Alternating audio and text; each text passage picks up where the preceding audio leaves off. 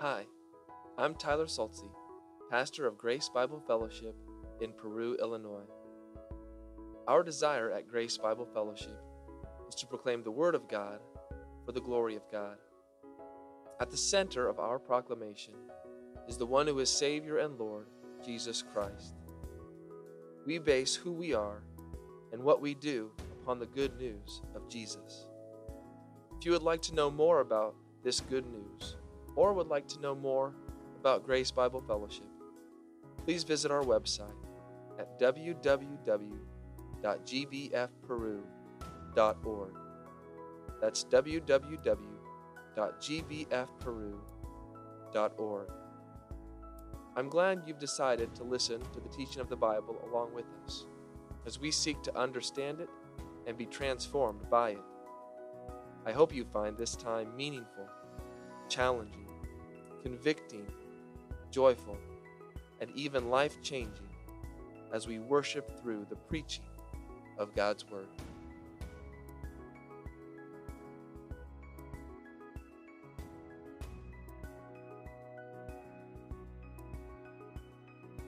The book of Ecclesiastes, if you're using the Pew Bible in front of you, page 553 this morning.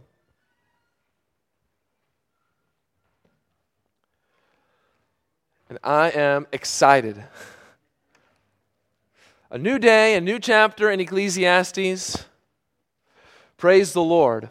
One of the things that I do as I ponder and pray and think about the next thing that the Lord would have us go through as a church. What is it, God, that you want to tell us through your word? What is it that you want to make known to us? What is it that we need to hear? And one of the things I do is I go back to the Grace Bible Fellowship records. We have records for 30 years, just about, uh, of all of the sermons that have been preached here uh, in our church. And so, do you know how far you have to go back to find the last sermon on Ecclesiastes? June 1998. That's how far back you have to go. And you know how many sermons over the course of 30 years that has been preached in this pulpit on Ecclesiastes? One. That was it. June 1998. That was the sermon. Uh, so I am looking forward to uh, preaching through Ecclesiastes uh, because uh, we haven't heard it for a while, and we only heard it once in 30 years. And maybe if you're from a different church, uh, maybe you've heard a uh, sermon on Ecclesiastes, but I think it might be one of those books that is often overlook. When was the last time that you read the book of Ecclesiastes in your quiet time? It might not be the book that we turn to, but still a book that I believe God is going to use greatly in our lives, and I am excited about it. And hopefully, I can share some of my excitement with you as well. Would you stand with us, with me, as I read the first 11 verses from Ecclesiastes chapter 1?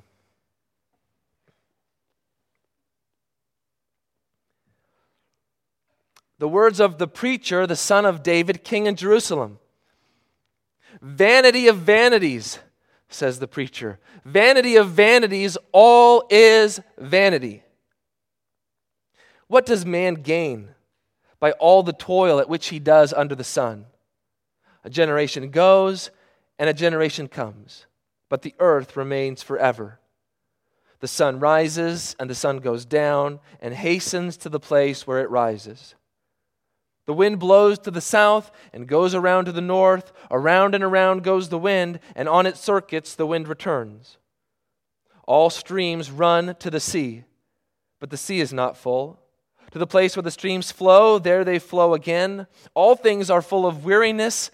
A man cannot utter it. The eye is not satisfied with seeing, nor the ear filled with hearing. What has been is what will be, and what has been done is what will be done, and there is nothing new under the sun. Is there a thing of which it is said, See, this is new? It has already, it has been already in the ages before us. There is no remembrance of former things, nor will there be any remembrance of later things yet to be among those who come after. This is the word of the Lord. Thanks be to God. Let's pray.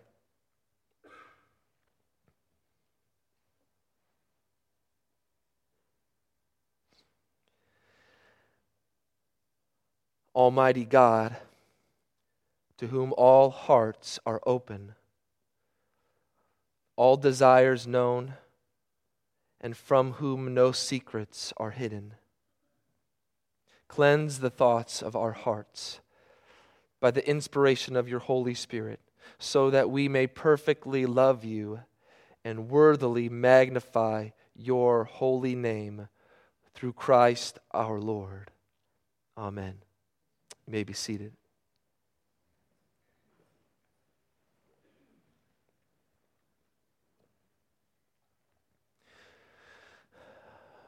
There are certain voices in your life that are comforting voices, certain voices in your life that are soothing voices. Voices that you hear and you would say, I would recognize that voice anywhere. Voices that come into your life at certain times with a certain amount of clarity, with a certain amount of precision to say exactly what you need to hear.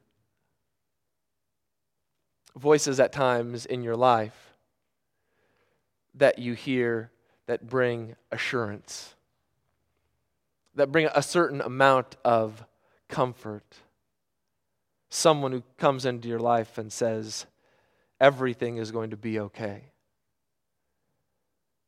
And you believe it as you hear it. Certain voices like that in the Bible, aren't there? Voices that you're familiar with, voices that you know, voices like the voice of Jesus. When Jesus speaks and talks to his disciples and talks to the crowd, talks to his church, you recognize his voice. Isn't that even what he says? The sheep hear my voice, and they know me, and they follow me. Voice of comfort, voice of compassion, voice of love, voice of assurance. Other voices you might know in the Bible as well, though. Paul, Paul is a very familiar voice in the Bible, wrote much of the New Testament. You would recognize his voice as he writes his letters to churches or to individuals to encourage them and to strengthen them and to challenge them. Maybe you rec- would recognize the voice of Moses, wrote the first five books of the Bible. You read those books and you see, yes, I hear, hear Moses' voice coming through those books. How about another familiar voice in the Bible? How about the voice of David? You hear his voice in the Psalms. You go back to them again and again to find refreshment for your souls. You think about those voices that you hear as you read God's word in your life. And those can be very familiar voices, very comforting voices. That's not the voice of Ecclesiastes. the voice of Ecclesiastes is different it's, it's hard, it's harsh. We hear that voice and we say, Is he allowed to say that? I don't think, I don't think that you're supposed to say those kind of things or write those kind of things in the Bible. But I think that voice is used strategically because hearing a voice like this from Ecclesiastes makes us sit up and take notice, doesn't it? It makes our ears perk up and we say, This is something different than I've ever read before. this is a different voice than all the other voices that I hear in the Bible. And it's a voice that we need to hear, and a voice because this is still the voice of God coming through to us. This is the voice of His Word. He is speaking to us. And a voice that's going to create tension in our lives, a voice that is going to make us uncomfortable, a voice that is sometimes abrasive, a voice that sometimes doesn't calm your soul, but in fact stirs up your soul. a voice that comes to you with a full force of blunt honesty about life. I've heard it described like this Ecclesiastes is like a crazed man downtown. He looks like he hasn't bathed for many months. He smells like he hasn't bathed for many months. And as you meet him on the road, he yells out things to you like, Your life is built on an illusion and you're going to die. What do you do when you meet a man like that? Pick up our pace, walk a little faster. Do we have opportunity to cross to the other side of the road before we come into contact with this man? Whatever you do, don't make eye contact with him. And that's what Ecclesiastes is like. Makes us uncomfortable. It's not what we're accustomed to reading in the Bible. And even though it's difficult, even though it's uncomfortable, I think you will still recognize the voice behind it. The voice that makes you face the music of real life. Are you willing to face the music? And it makes us face the music because Ecclesiastes deals with the big questions of life, deals with the questions that all of us have to deal with, all of us have to wrestle with, all of us have to find an answer to these questions of life. Questions like what is the meaning of life? What's the purpose of life? Why am I here? Is it worth it?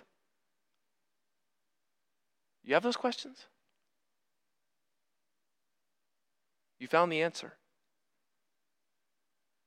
Have you found an answer that satisfies you? Ecclesiastes takes our head in its hands and makes us look at the difficult and hard questions of life that sometimes we would like to ignore, sometimes the questions that we would like to skirt, sometimes the questions that we would like to get around. But Ecclesiastes says this Christian, ignorance is not bliss. Deal with it. And I'm afraid that so many of us like to walk around like ignorance is bliss.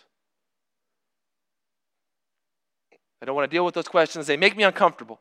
They're too difficult. They're too hard. What are you going to do? How are you going to make sense out of life? I was a Bible teacher at a Christian school in San Antonio, Texas for four years. And there was one particular student who was a rebellious student. He made life difficult for people made life difficult for his parents, made life difficult for his teachers, made life difficult for his siblings, made life difficult for himself, even. And there came a point where I had the opportunity to talk to him about the gospel, talk to him about Jesus Christ, and try to encourage him and say, You're not going to get anywhere in this life without Christ. And he continued to have a hard heart. He continued to reject, say, No, I don't want to have anything to do with Jesus Christ. And so I said, What is it? What is it that's holding you back from trusting in Jesus Christ? And he said, I don't know how I could ever trust the reliability of an ancient old book. I don't know how I could ever believe a message from this ancient book of the Bible that you say that you believe in. And so I said, okay, well, how do you put it all together then? How is it that you make some meaning out of this life that you've been given? How do you answer the big questions in life? You know what he said to me? He said this Have you ever seen the movie Men in Black? He said, In that movie, there's a cat, and on the cat's collar is a pendant, and inside the pendant is another galaxy, another world. And he said, I believe that's what life is like. Hold, hold the phone for a second. You mean to tell me that you put life together, you put the meaning of life together, you answer those big questions of life by letting Tommy Lee Jones and the Fresh Prince of Bel Air tell you what the meaning of life is. That's how you put it together?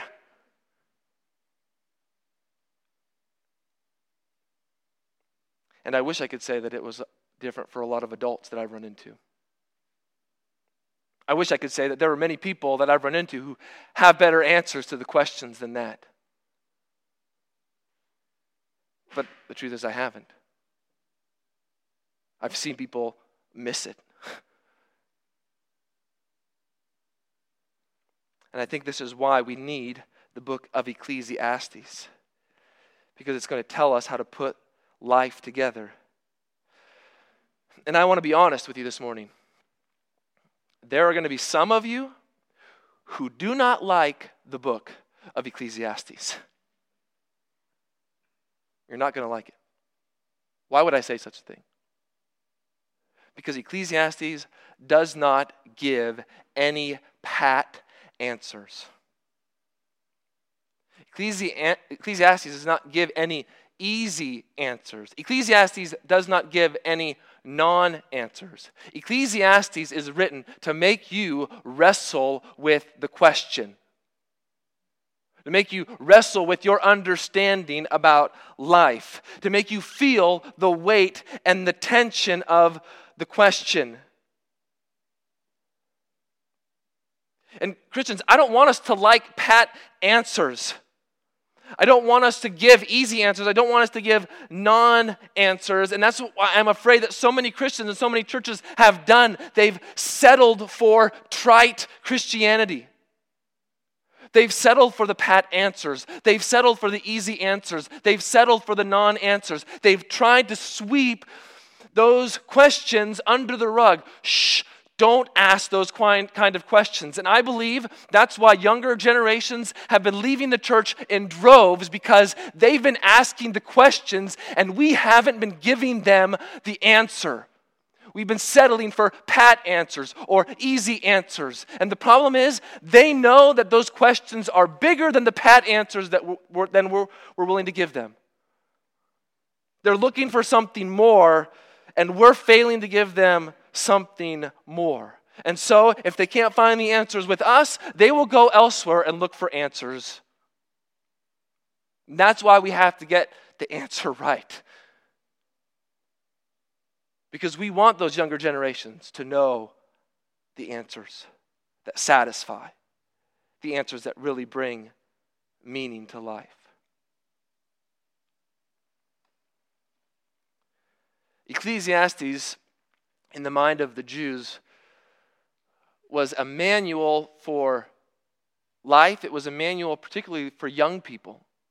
If you look at the wisdom literature in the Bible, so that would be books like Proverbs, Ecclesiastes, Song of Solomon, they were viewed as manuals for life. So Proverbs was a manual for parenting. You want to know how to parent your child? Go to the book of Proverbs. That'll tell you how to parent your children. You want to know what it looks like to be in a good marriage, what marriage is supposed to look like, go to the Song of Solomon. You want to know what life is supposed to look like, young person? Go to the book of Ecclesiastes. It's going to deal with those big questions of life that are going to arise in the mind of the youth, but they don't just stay in the mind of the youth, do they? They continue on, they continue to be a part of our questions for many years after that. And we must not think of Ecclesiastes as written by a skeptic or a cynic or a dissenter. Ecclesiastes was written by a teacher whose orthodox, whose right teachings and musings on God stand firm in the broad stream of biblical wisdom. That's what Ecclesiastes is teaching us. It's teaching us biblical wisdom, how to live life skillfully with those big questions that loom. And Ecclesiastes is going to frustrate you because it's not very mathematical. Is that the way that you view life? I like, I like my life to be precise. Two plus two always equals four. Isn't that how you like your life? Do you like the exceptions in life? I like to live in the generalities. I like to live in the, okay, I do this and this and this, and this is going to be the outcome. That's what Proverbs is. Proverbs gives us the generalities of life. Train up a child in the way he should go, and when he is old, he will not depart from it. Generally true. But what? But you know from experience, that's not always true. You know there are exceptions in life and my soul and my heart and my mind bucks at the exceptions in life. You're taught those things in school, aren't you? Like spelling. The rule I before E. If you're going to spell a word, I before E. Great. I love that rule. Perfect rule. I before E. Got it. Except after C. Okay? Okay. I can deal with that exception. I before E always, except after C. Or in sounding like A as in neighbor. Forget it. Just forget it. I'm just going to shoot in the dark and let spell checker spell check handle it. You know, I'm not going to too many exceptions in my life. Isn't that the way we treat life though? Too many exceptions. How do you deal with them? What do you do when 2 plus 2 doesn't equal 4 in your life? And that's what Ecclesiastes says. 2 plus 2 in life doesn't always equal 4. There are exceptions. How are you going to handle the exceptions when they come your way? What are you going to do with them? You going to give up? Can't handle it, can't do it? Or are you going to live the life that God wants you to live in every circumstance, in every situation, in every way that comes our way from God? And Ecclesiastes comes to us and knocks us down off of our high horse. Ecclesiastes builds some humility into our lives where we say, I don't know everything. I need some help. Man thinks that we're capable of doing something meaningful, something lasting in our life. And we expend much energy trying to move towards this goal to break the curse that's upon our world and to break the curse that's upon our life. We feel that tension and we think, I can do something about it. I can do something meaningful. I can do something lasting. I can expound some energy and, and fix it. And Ecclesiastes comes to us and gives us a healthy dose of reality. Things that we have to face if we're going to live the life that God wants us to live. Three things I think He wants us to face today. Three. Three things from the very beginning of the book of Ecclesiastes that we have to come to terms with if we're going to move forward in this life. Number one, you can follow along in your bulletin if that's helpful. You must face the motto of life. You must face the motto of life.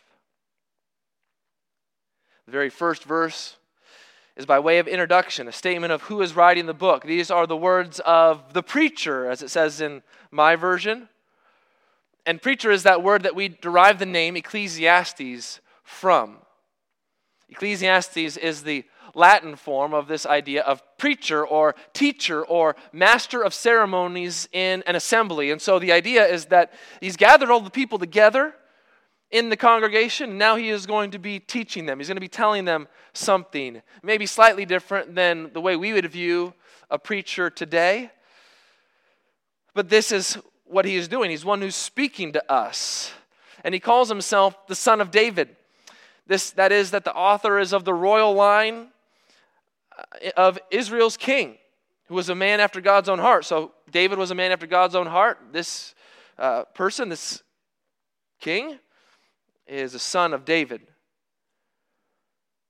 He's in the line of the king to whom God made this promise in 2 Samuel 7 I will raise up your offspring after you who shall come from your body, and I will establish his kingdom. He shall build a house for my name, and I will establish the throne of his kingdom forever. I will be to him a father, he shall be to me a son.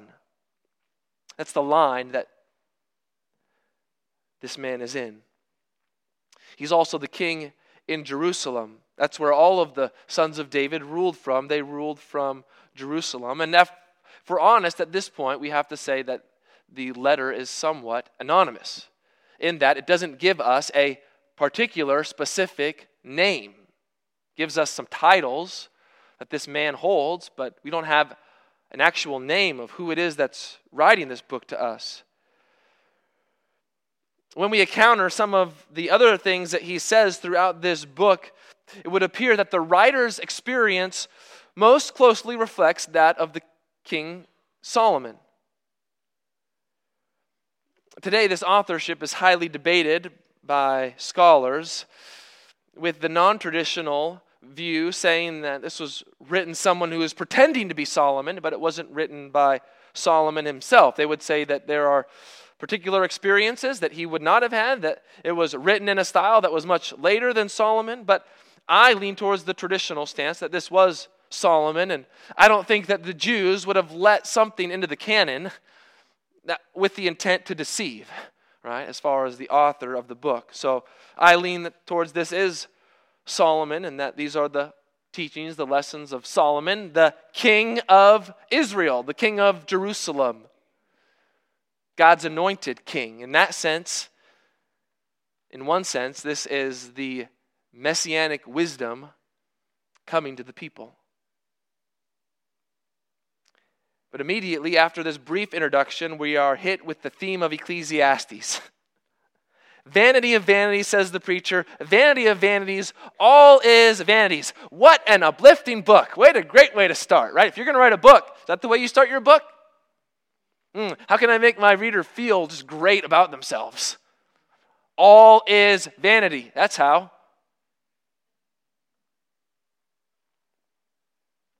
That's what he wants to stick in our heads. That's what he wants to be ringing in our ears as we read this book. In fact, we're going to read those words, vanity, over and over and over again, some 37 times in the book of Ecclesiastes.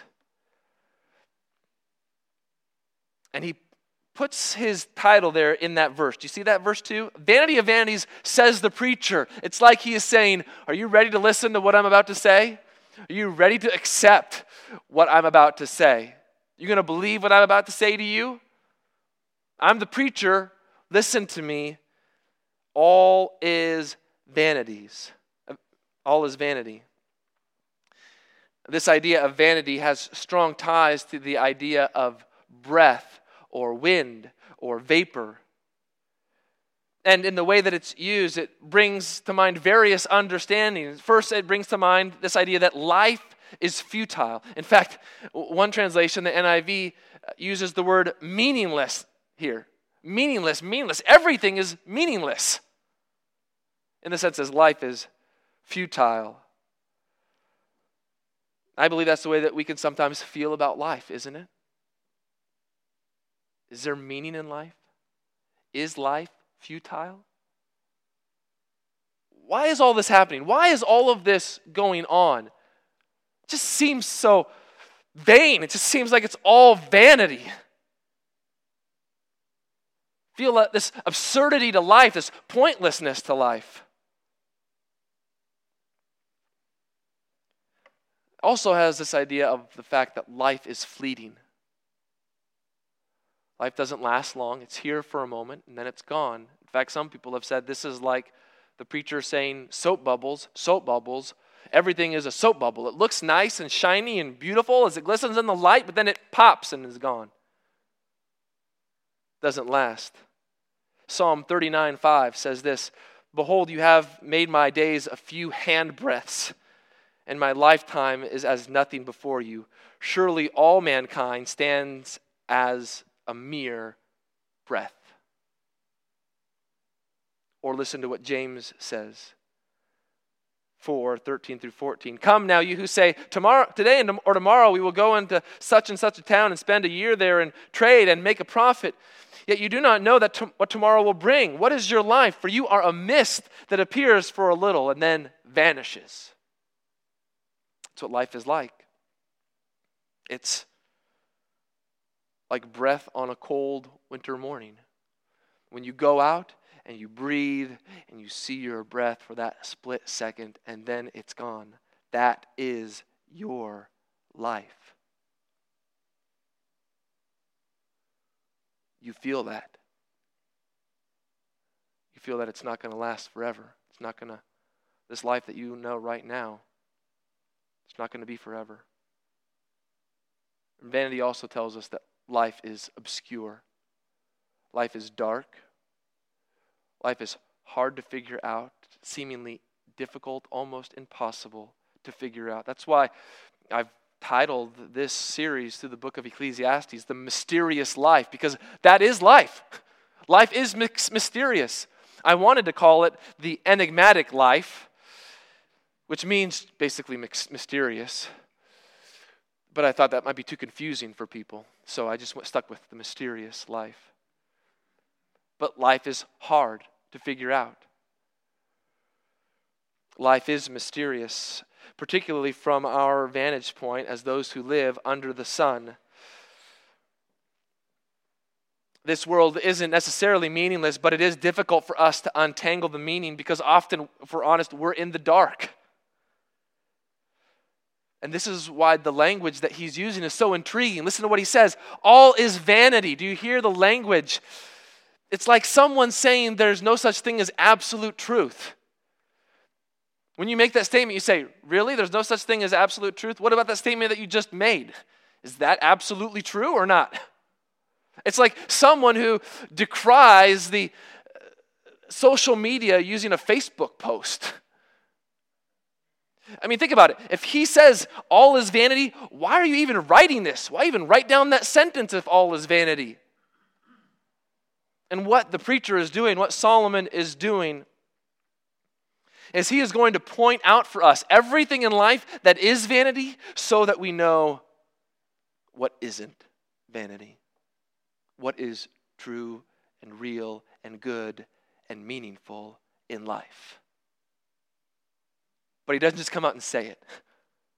He says there's a, a, long way we have to go to understand all the things that are vain and vanity in life. And that's what we have to feel the burden of. So, where does he start? As we come to terms with this motto that we have in life all is vanity, okay?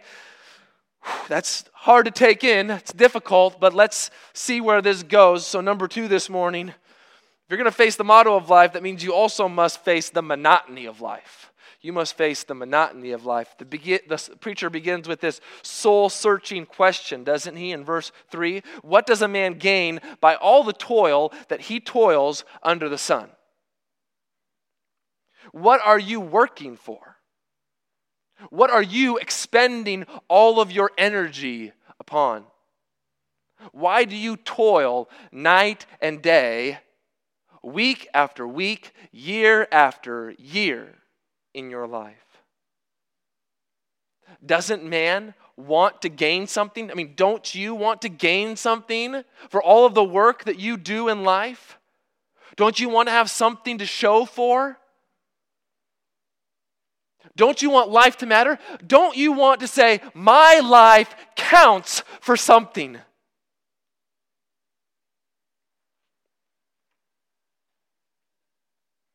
You look at this word here what does man gain? This idea of profit. What's the profit for all of the work that we've done?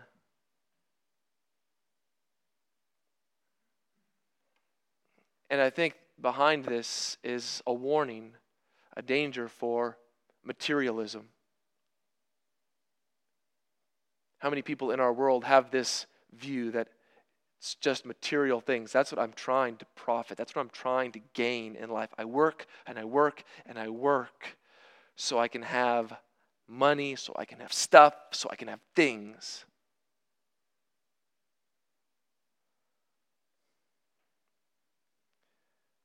Don't think that that danger of materialism is something new. It's been going on since the beginning of mankind. We think that we just have enough stuff we've gained something.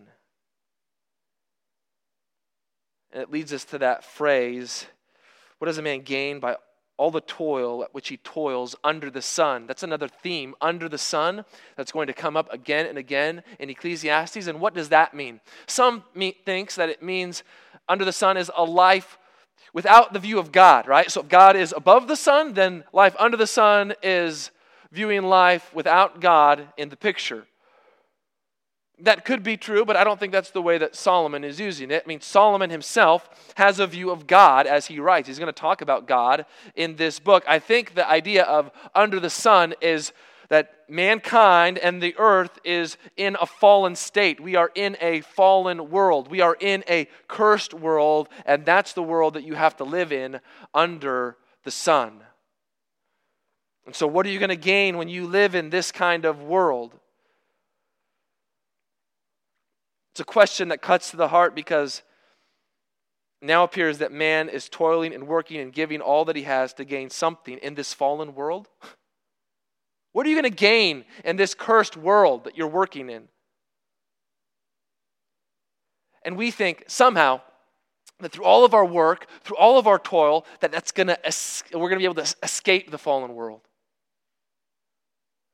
In fact, how many people are deluded with that reality of escapism?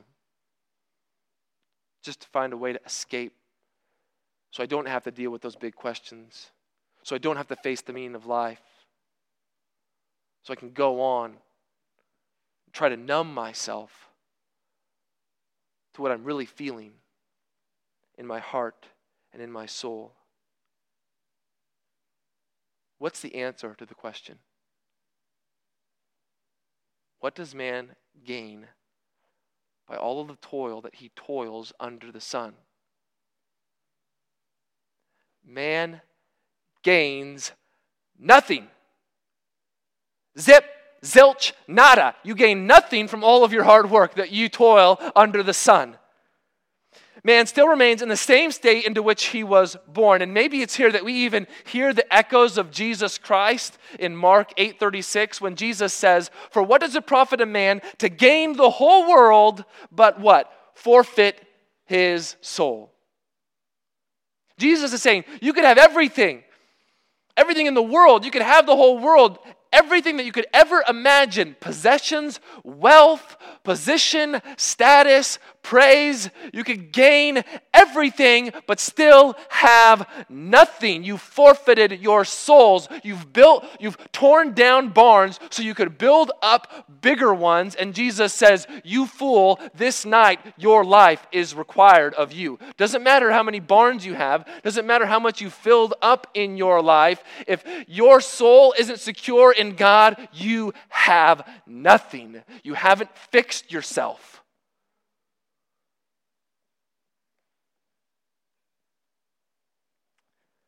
Preacher then takes us on a tour of observations that he's made in the world.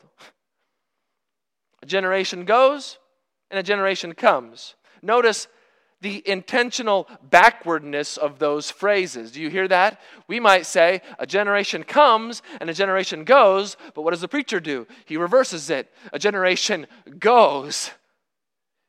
He emphasizes the fact that generations are fleeting, they don't last. Generations aren't going to be here forever. And some generation is going to come after you and it's going to do things differently. It's going to do things the way that you wouldn't do them. It's going to do the things that do things the way that you wouldn't like them to be done. But your generation is fleeting. It's going to be gone. Whatever you think your generation has going for it, whatever you think benefits your generation, there's another generation that's going to come after you, and your generation is going to be gone. And it's going to continue on, generation after generation after generation, but the earth remains the same. What's it saying?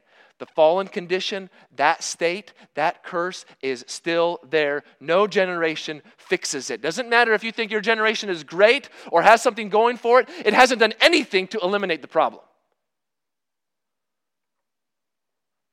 The sun rises, sun goes down, hastens to the place where it rises. The sun goes up, goes down, doesn't get anywhere. In fact, that word hastens is the idea of the sun panting. It's like the sun is out of breath. It's tired. It's been doing this day after day after day, and it's worn out. It's breathing heavily. What about the wind? Around and around goes the wind. Where it stops, nobody knows. I know that from two years in Illinois. Where does the wind go? Well, I don't know. It's coming back around, though. You can bet on that. Keeps blowing and blowing and blowing and keeps coming around. And where does the wind come from? Keeps going around on its circuits. What about the streams? Streams keep flowing into the sea, yet the sea is not full. The sea is never satisfied. The sea never says it's enough. The same streams continue to flow and flow and flow. And what's the preacher's point? He gets there in verse 8, doesn't he? He lists all these observations, and then he says in verse 8, All things are full of weariness. Life is tiring. Look at the world. Look at all the weariness in the world. Look at all the monotony of the world around you. Look at all the repetitiveness of life around you. And you think that somehow you are going to escape that? You are on the treadmill of existence, always running but never arriving. You are on the hamster wheel of life, and you spin and you spin and you spin until you are exhausted, and guess what? You haven't gotten anywhere and man cannot even tell of all of the weariness. That's what it says, doesn't it? A man cannot utter it. He is so overwhelmed by the weariness that he knows in the world. He's so overwhelmed by the weariness in his life that he can't even speak of it, lest it throws him into the pit of despair. Man cannot utter all of the weariness and ear is not satisfied with all that it hears, and eye is not satisfied with all that it sees. There's always more to hear, there's always more to see. And isn't that our culture? Where we always want something more to see, something more to hear. And we fill up our lives with looking at more things, with hearing more things. And instead of it really satisfying, which we hope it is going to do, what does it do? It only adds to the monotony, the weariness, the tiredness of life. There's always another podcast to listen to, there's always another Netflix show to watch. It doesn't bring anything to life. Life is monotonous, repetitive, and it terrifies people. terrifies people to think that life is monotonous, that they're not getting anywhere. Because when you're in that space where you know life is monotonous, you have this question What is the point? Why am I doing this? Why am I on this wheel? There's something in your soul that's weighing you down because everything appears purposeless. When you face the monotony of life, when you've experienced it, you know that in your life, all your effort has not gotten you anywhere, and you think, can that change? Will that change? Yes, it can change, and it does change, and it changes in the resurrection of Jesus Christ. That's where the change takes place. Not something that you've done to get yourself off of the hamster wheel, but it's something that Jesus Christ has done in dying and rising again from the dead. That is what changes the monotony in life. That's what makes your life purposeful and meaningful. Listen to what 1 Corinthians 15 58 says. Uh, let's just think about this for a second. Paul has just been flooding us with this great truth of the resurrection that, that there's no more death, or there's no more sting in death, but that in Christ there's victory over death in the resurrection. And then he says this in 1 Corinthians 15 58 Therefore, my beloved brothers, be steadfast, immovable, always abounding in the work of the Lord, knowing that in the Lord your labor is what? Not in vain. Jesus Christ, because he's conquered death, makes it so you can live a life where you labor and you toil and you expend energy and it's not in vain. And in fact, you know what? It's better because it's not even self centered anymore. It's completely centered on Him and His glory and His way and what delights Him and what honors Him. And that's what makes your labor not be in vain. Number three, you must face the obscurity of life. You must face the obscurity of life. We look at life, we see that cycle, and we tend to think if I can just break the cycle, if I can just get out of that for a moment, if I can just do something different, if I can just be someone different, if I can just make a difference, maybe then I will get somewhere. But what does the, te- the, the preacher tell us? You think you're someone different? You think you're someone special? You think that you can do something in this world that's going to actually make a difference. Forget it. There's nothing new under the sun. In this fallen state, there is nothing that which we should consider new. Is there anything of which it can be said, see, this is new? Look, I found something new, something revolutionary, something that will change our lives forever. The preacher quickly reaches in and pokes us in the eye. No, there's nothing new. It's already been in the ages before. Maybe if you're like me here, you ask a quick question. Well, wait a second. Let's think about this. The microwave is new, isn't it? The electric car is new, isn't it? We've plumbed the depths of the ocean. We've sent people up into space. Aren't those things new? And all of those new technologies that we think are so advanced and so great have done nothing to change the condition of man. You can sit in your electric car and you can still sin. You can be standing on the moon and you can still have a fallen, hard, unrepentant heart as you look at the earth. You can be in the depths of the ocean and still be far from God. There's nothing new. Nothing has been done, or we've done nothing to take away our sin. We've done nothing to heal all of our diseases. We have done nothing to eradicate death. Nothing new has been able to lift us out of our miserable condition. This is what eats at us. It eats away at mankind because we tend to think that we are someone special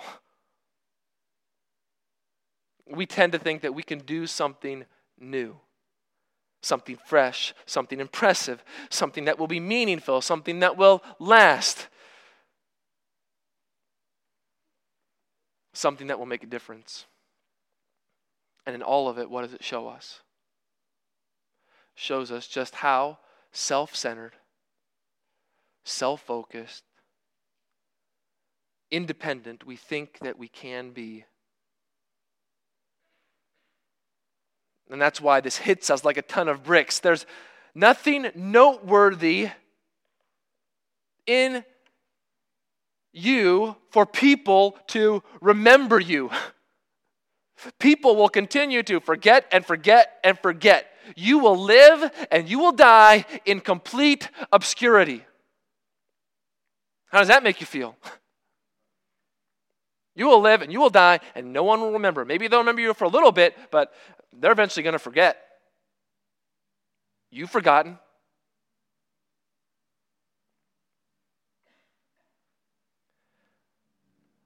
You have to face obscurity.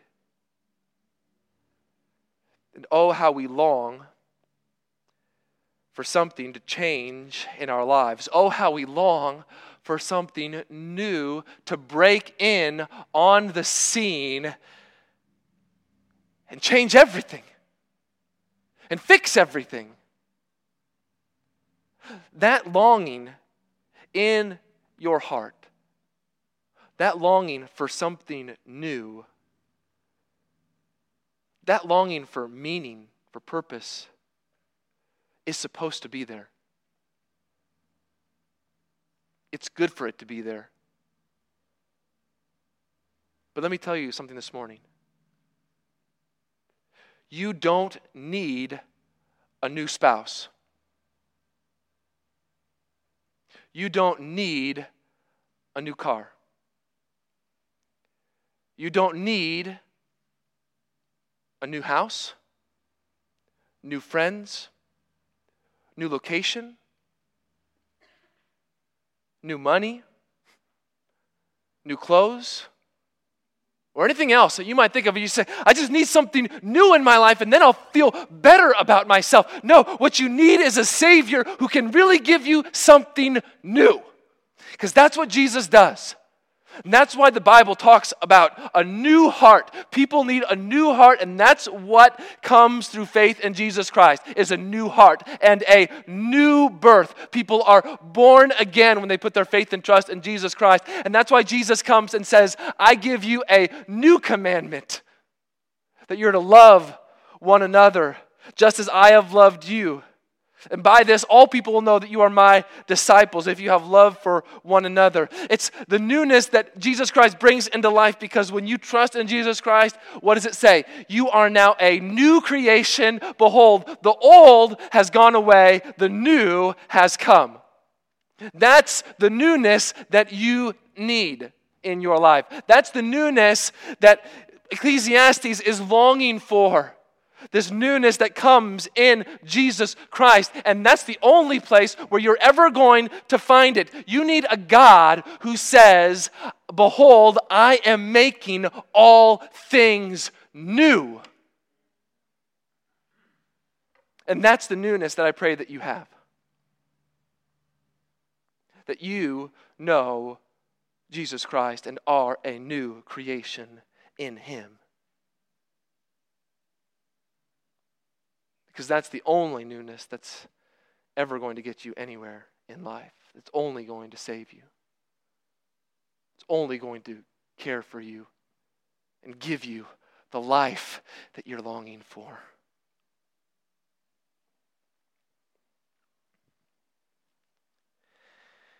We are struck by the motto of life. We're struck by the monotony of life. We're struck by the obscurity of life that tension can only be resolved in a Savior who gives us something new.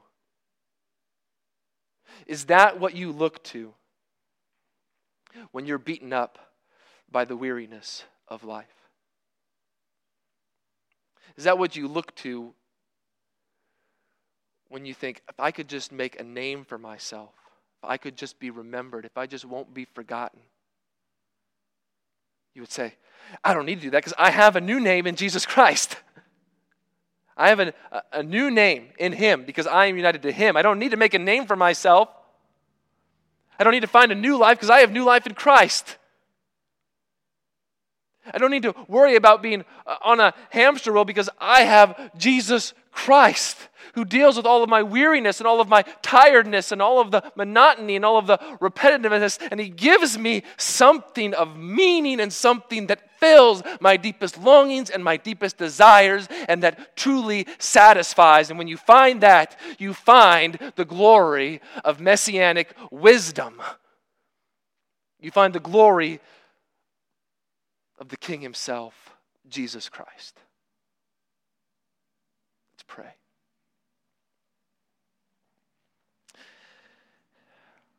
Father, we pray that we would have ears that hear what you are saying to us, your people,